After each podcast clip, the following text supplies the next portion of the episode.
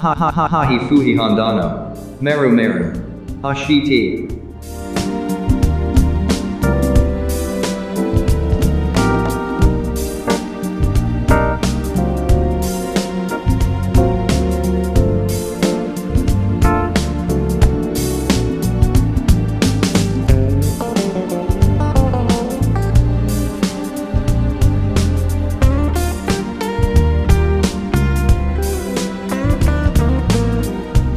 Hashiti. 今日のゲストをご紹介させてください、はい、今日は大ベテランさんですね。ちょっとどんなお話をお伺いできるかすごい楽しみなんですけども、うんうん、えーと、品川区議会議員の横山ゆかりさんからのご紹介で、藩の従来を目指して活躍中の前品川区議会議員の伊藤正弘さんです。よろしくお願いいたします。はい、よろしくお願いします。今日は忙しい中お越しください。本当ありがとうございます。こちらこそありがとうございます。ありがとうございます。よろしくお願いします。ものすごいベテランさんなんで、本当ね、いろいろなお話をね、はい、伺いたいですよね。はい、ではえっ、ー、と簡単に伊藤さんの経歴を私からご紹介させてください。伊藤さんは昭和36年福島県の郡山市からで生まれたそうです。はい。ずっと福島県で生まれ育ったんですそうです。生まれ育ちは福島県郡山市ですね、はい。で、まあ、ここでですね、まあ、生まれ育って、えーと、昭和60年に国士舘大学の文学部教育学科に入学されるんですけども、はい、これはどうしてあの教育学科に行こうと思われたんですか？あの高校の時にですね、非常にあの倫理社会というものに興味を持ちまして、そこから社会の先生になろうと、そういう思いを強くしまして、そして調べたところその大学この大学の倫理学専攻とがありましてそこを卒業して、えー、教員になろうと。いう、当時はそういう思いでまあ、その大学を目指したというところが今思いと思いとしてありますね。大学に入って実際にあの勉強していくわけじゃないですか、はい、その教師になるための勉強とかい。ろいろ進んでいくんですけども、はい、その時のあのなんか一番印象に残ってることとかって何かありますか？そうですね。あの期待して入ったんですけれども、はいはい、非常に授業の内容が自分の期待していたものとかけ離れておりまして正直なところあの他の大学を受け直さかと思うぐらいにですねあまりいい印象はなかったんですけれども、とはいうもののやっぱり入った以上は勉強しなきゃいけないということで、うん、やっぱりあの本をずっと読んだことは記憶に残ってます。どういったところがあれですか？その期待してたところと外れたんですか？あの高校までの場合には一つの教科書がありましたよね。倫理社会っていう、それに基づいて授業を展開していたんですけど、その延長線上に大学の勉強があると思ったんですが、大学の場合には全く違う分野で、ま、全く違う専門の先生が、まあ、その先生も立派だったと思うんですけども、やっていらっしゃったことが自分の希望する倫理社会の理想像と違っていたっていうそういうことがありました。ですね当初自分が思い描いたものとちょっとかけ離れてて、えー、ちょっと残念な思いをされたっていうのは多分皆さんね何かしらそういうのあると思うんですけど、なるほど。いやでもあれですよね。そうでもそう思いながらも教員資格の免許は一応取ろうとしてたっていうところですよね、はい。うんそうです。教員免許は、えーと、小学校中学校、高校、はい、多分あると思うんですけどどちらの学年と中学と高校ですね、はい、社会の教師の免許をいただきました、はい、教育実習は、はい、行きました、どちら行かれたんですか？自分の出身した自分のの卒業したえー、郡山市立小原田小学校というところに行きました、ね、はい。あ、すみません、中学校でした。あ、中学校。中学校で行きました。すみません、中学校でした。どうですか？あの教育実習で、まあ、あの多分 1, 1か月くらいあの、はい、行かれたと思うんですけども、はい、そこで実習やられた時のなんか印象に残っていることとかありますか？えーとですねあの郡山市というところの小原田というところで生まあの生まれたんです私生まれたんですけど、うん、非常にあの田舎でして、うん、でまたこの当時昭和58年当時ですから、うんまだあの子どもたちも非常に素直でですね、うん、えー、教師の言うこと教育実の先生の言うことは非常にすぐ聞いてくださる、うん、例えばカラスは白だっていうことを教えればその通りに学んでしまうような非常に素直な子どもたちだったということを記憶してます。なので、えー、この田舎のところで先生の示す役割、えー、学校の教師の人格や教える内容がこの子どもたちにとって良ければいいんですけど、そうでない場合にはやっぱりいろんなマイナス影響が出るんじゃないかなという思いがありました。つまり非常に素直で素朴であったということですね。これは今の子どもたちもそうなんでしょうけれども特にあの昭和58年当時59年当時ですかね、この当時のあの郡山市立小原田中学校の子どもたちは非常に素直で、うん、可愛かったということが印象としてあります。はい、懐かしいですね。教育実習の頃なんて。いやいやいやでもねそういう経験を経て、まあ、あの教員免許も取得されたんですけどもここですごい興味深いのが えと卒業された昭和60年の時に、はい、えー、と衆議院議員の秘書を務めるという形のはい、あのごなんだろうなご経歴というか、はい、あの道を選んだんですけども。これはそこまでして、まあ、教育実習であまっさらな、うん、あの白紙のキャンパスの子どもたちと触れ合って いいなって思いながらも政治の道を選ぼうと思ったきっかけっていうのはすごい興味深いなと思ったんですけど、はい、それはなぜでしょう？今でもちょっと衝撃的に覚えてるんですけど、はいはいえーとですね、田中角慶さんという方総理大臣っていた時代なんですね私が大学の頃は。はいはい、でこの方が逮捕されたんですよ。現職の総理大臣が逮捕されるっていうことについては非常に 私にとってはショックでした。あの当時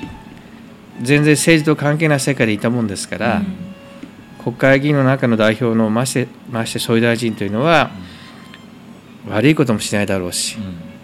人格的にも立派だなと思っていたんですけれども、それが結果としてそういう状況になったわけですから、これは今の政治はどうなんだっていう素直な疑問を湧いてきたのが、田中角栄総理大臣の当時の総理大臣の対応で対応です、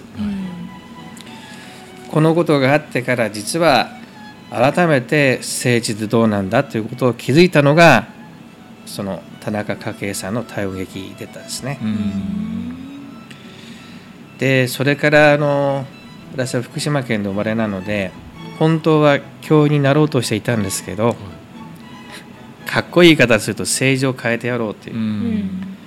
でもそういう当時の若若いの至りで思いを持ちまして、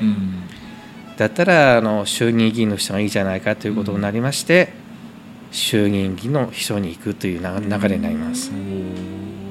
衆議院議員の秘書になるっていうのは思いを持つの、はい、なかなかつてがないとなれないんですけども、えー、それをなるためにはどのような活動されたんですか？まあ、私は福島県の生まれなので、はい、私の場合にはあのもう亡くなってしまいましたけど、うん、自民党の衆議院議員の新井翔慶さん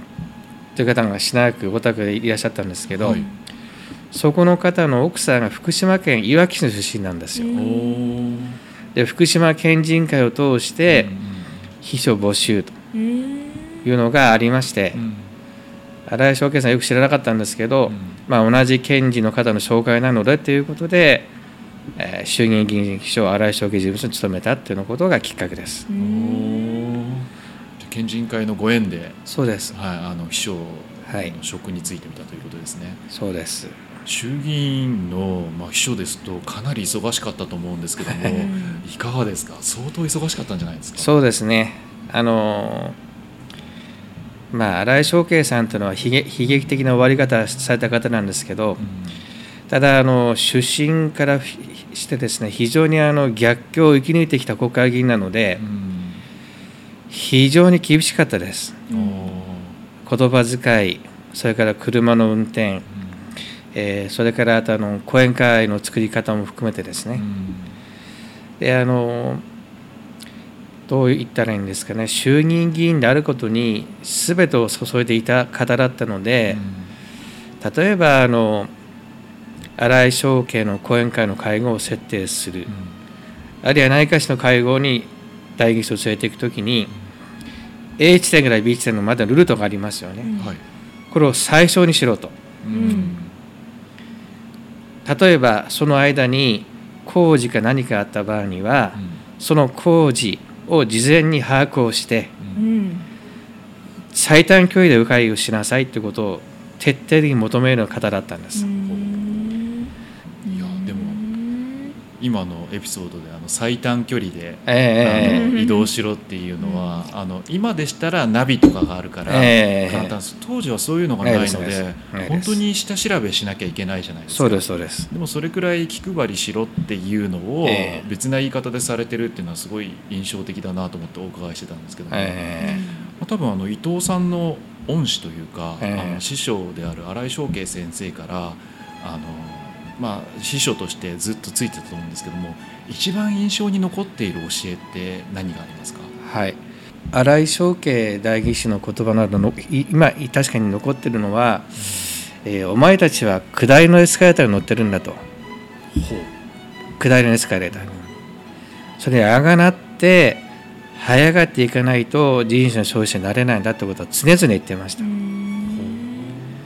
それは確かに今でも言えることですよね、うん。どういう時だったとしてもやはりあの自分の持てる能力や知識や経験や知を生かして必死に上に上がっていこうとする姿勢。これはあの新井翔慶さんの言葉の中では一番残ってますね。下りのエスカレーターに乗っているってすごいえー、面白い例えですけど、すごい実感が湧きますよね、えー、そこにあがなって自分の持てるものを全部出し切って常に上を目指すってことですよね、これは非常にあの新井翔慶さんから厳しかった人ですけど、うん、その言葉は非常に印象的に残ってますね。えーと、多分道衆議院議員の秘書になった場合って道がいろいろあると思うんですけども、えーえーとまあ、国政の道も当然あったと思いますし、いろいろ選択肢がある中どうして品川区議会議員を目指そうと思われたんですか、まあ、これもあの当時ですね、うん、やっぱりあの国会議員ともなれば自分の足腰を固めていくっていう思いがあって、うん、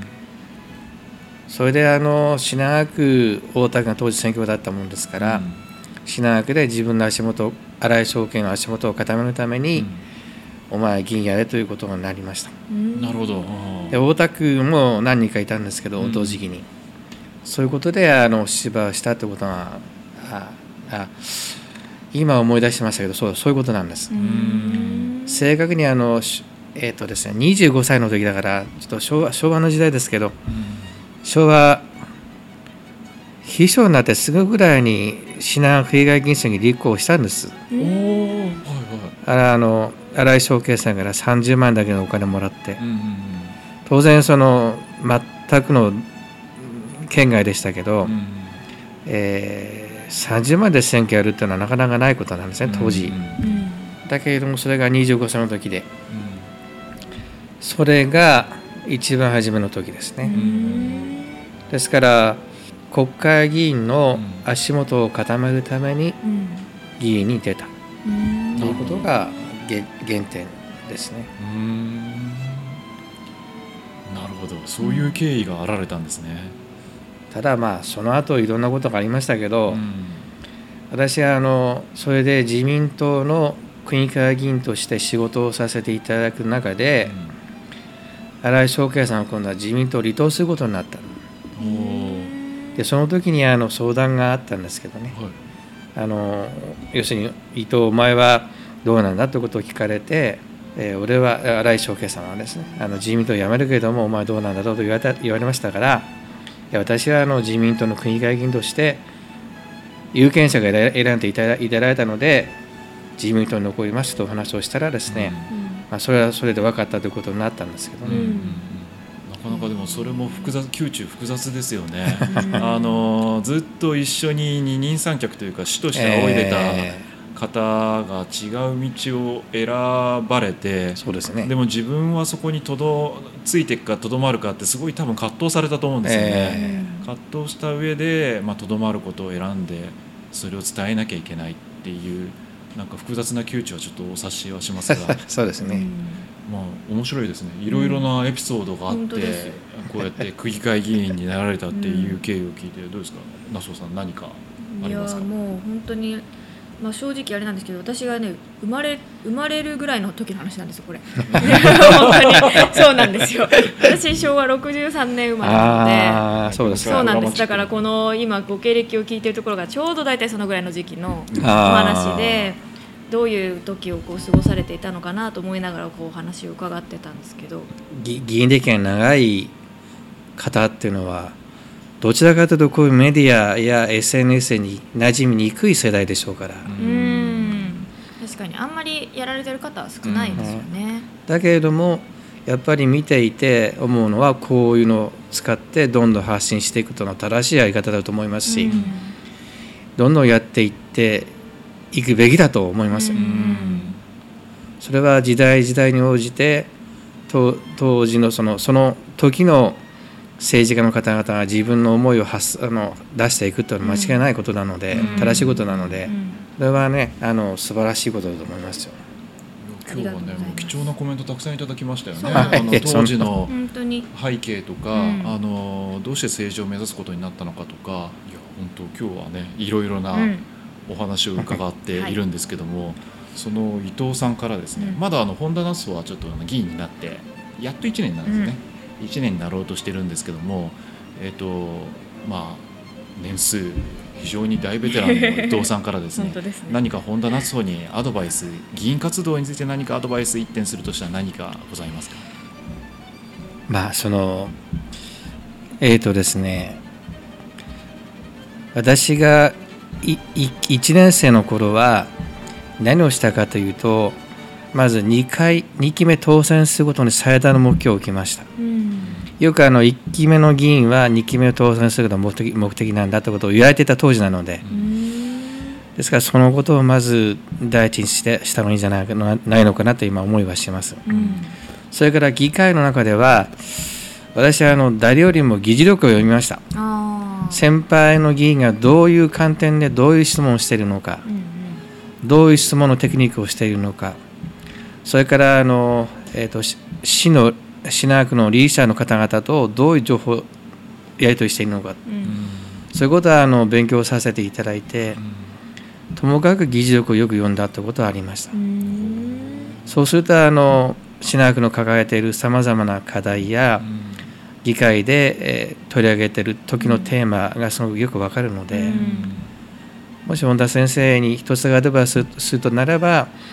議事録をよくよく読んでくださいってことがあるんじゃないのかなとは思いますね。どれくらい議事録読まれたどれくらいの年数遡って読まれたんですか？あのそうですね。同僚先輩の国会議員さんがいらっしゃったので、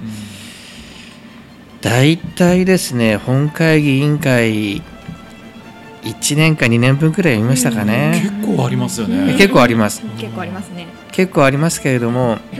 でもその中でやっぱり先輩はこういう形で質問していたのかとか、うん、こういう形で、えー、品川区に対して提案していたのかということは非常に勉強になりましたので、うん、また議員しかできないんですよね議事録読むっていうのは、まあ、あの今は公開されてますけど当時は公開されていなかったので、えー、それをよく読んだということがありましたね。議事録を読むと確かにあの当時の背景とかもそうですそうです。あの分かるので、えー、自分がどういう立ち位置で質問すればいいかとかっていう論点も考えられますよね。えー、なるほど。あと物事の捉え方とか、うん、えー、何をどういう形で表現をして、うん、何を一番メインとして質問するのかということが、すごくあのやっぱり苦労された先輩の中から勉強できるというか、うん、それはやっぱりあのまあ現象議員の特権って言ったらそうなのかもしれませんけど、それはぜひあのやっていただきたいなとは思いますね。うん、参考になれば。いやすごい具体的なアドバイスいただきましたね。実務的です。どうどうですか？いやあのすごくよくわかります。あの、やっぱり一年通してようやく、えーなんていうんですか最初はもうなんか言ってることが呪文みたいな。そうですよね。確かにそうですよ。議会用語は難しいですよね。で、えー、何のこと言ってんだろうなみたいなもう、えー、なんかこううちの場合は去年ちょうど第6期長期計画を作った年で、まあ、あの丸々その年に関われたので10年に一度だって言ってすごいそれは良かったんですけど、その話をやってると絶対5兆兆5兆なんちゃら4兆の時は4兆兆の時はとか何の話だろうと思ってこれは何語を喋ってるんだぐらいの感じでな何みたいな感じだったんですけどもうそういうなんかなんとかの第5期調整計画とかそういうそのそれを5兆兆って呼んでたりとかするんですよ。もう何が何だか最初分からなくて。ででもだんだんこうやっていくと皆さん同じことをやっぱり何回もいろんな会議で質問していたりとかあとはこうちょっと何ていうんですかまあ皆さんもやっぱり長くやってるとすぐ10年前20年前の話が出てくるのでそう、ね、なのででもそれだけこう市の中ではこう歴史的に見て大きな出来事だったっていうようなそういう事案があの時はこうだった。で今回はこうだとかっていうのでなんとなくやっぱり出てくるものって同じだったりするんですよね。その思い出の中でもいつもこの事件出てくるなとか。そういうのがようやくこの1年間であこのこのことは大体こう重要なことだったんだとかその時のことがまだ今にこう引きずってきてるんだとかこれやっぱり4年で交代してしまうっていうことを考えると、まあ、ある程度のやっぱりこう連続性がないと話が進まない？わけがわからない？で こっちもわからないけどやっぱりこう、ね、1年ごとに委員会とかも変わると次に引っ張ってしまったらもうこれも決まらないまま、ね、特にあの議会運営の方だとかそういうものはもう決まらないまままた次の年にメンバーが入れ替わってまた話を最初からとかっていうので、えー、なんかこうどんどんどんどん後退していくようなことっていうのを見ていてこれはちょっと本当に大変なことだなというのは 身に染みて分かりました、うん、だから特にそういう意味で言ったらその前のところ遡ってちゃんと勉強した上で、こういう背景があったから今こうなってるのねっていうのが分からないといけないので議事録を読むっていうのはあの確かにそうだなっていうのはよく分かります。うん。そうですね、今起こってることっていうのは過去にあったことを背景に今が起こってるんでえー、そこを知るってやっぱすごい重要ですよね。うん、まあ、あと議会の今お話自問だとされましたけど まさにそうですよね。うん、本当に議会も独特なところがありますから、うんそれをやっぱり理解するのも結構大変なことだと思うんですけどね。そうですねもうだからな何にもうよくわからないのでとりあえずこれは何の根拠に基づいて言ってるんですかみたいな そういうのをいちいち確認していかないとこれは、うんと、議運の確認事項ですとかこれはあの規則に載ってますとかそういうのもね最初にもしそれを読んでたとしてもわからないとこれに頭の中ではポンとつながってこないというか実際この現場に出て初めてこの手続きにこう直面した時に、えー、これは何なんだろうっていう。そうですよね。っていうのが本当に1年間いっぱいありましたね。はい。そう。びっくりしますよなんか。もうあもう手を挙げられないからとか。えもう上げちゃいけないんですかとか。次の段階に進んでるからとか言われて。えどういうことですか？そこのルールがね最初分かんないからね難しいですよね。そうですよね、もうそれがやっぱりこうはてなの連続でしたね。うんうんそれが大変でした。今日いろいろアドバイスいただいたんで、はい、あれですね、なんか議事録。ね、議事録は本当にあの確かに今公開されて、もうねホームページとかでも検索できるので、私もよくあのこの間なんかは決算の委員会が初めて委員として出たので、やっぱりこう決算ってじゃあ普段のものと何が違うんだろうとか、どういうふうに聞けばいいんだろうというのでやっぱり決算の議事録を前のものを読み返してみたりとかというのはやったので、今本当公開されてるからすごく便利。検索もできるので。便利ですけど確かに昔そうやって昔はだからもう紙で見てたわけですよね。そうですそうです。もう絶対大変だって思います。検索できないってことを考えるとすごいボリュームのね議事録を。大変だろうなと思いながら、はい。いや今日はね伊藤さんからすごいたくさんいろんなことを学んだと思いますけど、うん、じゃあ夏子さん最後の締めをよろしくお願いいたします。はい、本当に今日はありがとうございました。ありがとうございました。していただいて、本当あのもうこうベテランのやっぱり方とお話するのはこっちが緊張するんですけど。とっても緊張するんですけどあのでも伊藤さん今日あの途中でもこういう発信はどんどんややられた方がとかっていうふうにおっしゃっていただいたりとか、えー、なんかそういう意味でこうすごく、うん、政治の世界ってこうなんとなく、うん、世代間闘争じゃないけど世代でやっぱり考えてることが全然違ったりとかっていうことが多いのでなかなかこう話が噛み合わなかったりすることも多いんですけどでも今日みたいにもっとこういうのは新しいことをどんどんやっていった方がいいっていう風なお言葉を聞けたのはすごくこう安心感があってそうなんですよね。なんかこうやっぱりベテランの先生はすごいベテランの先生の凄さはもちろんあってで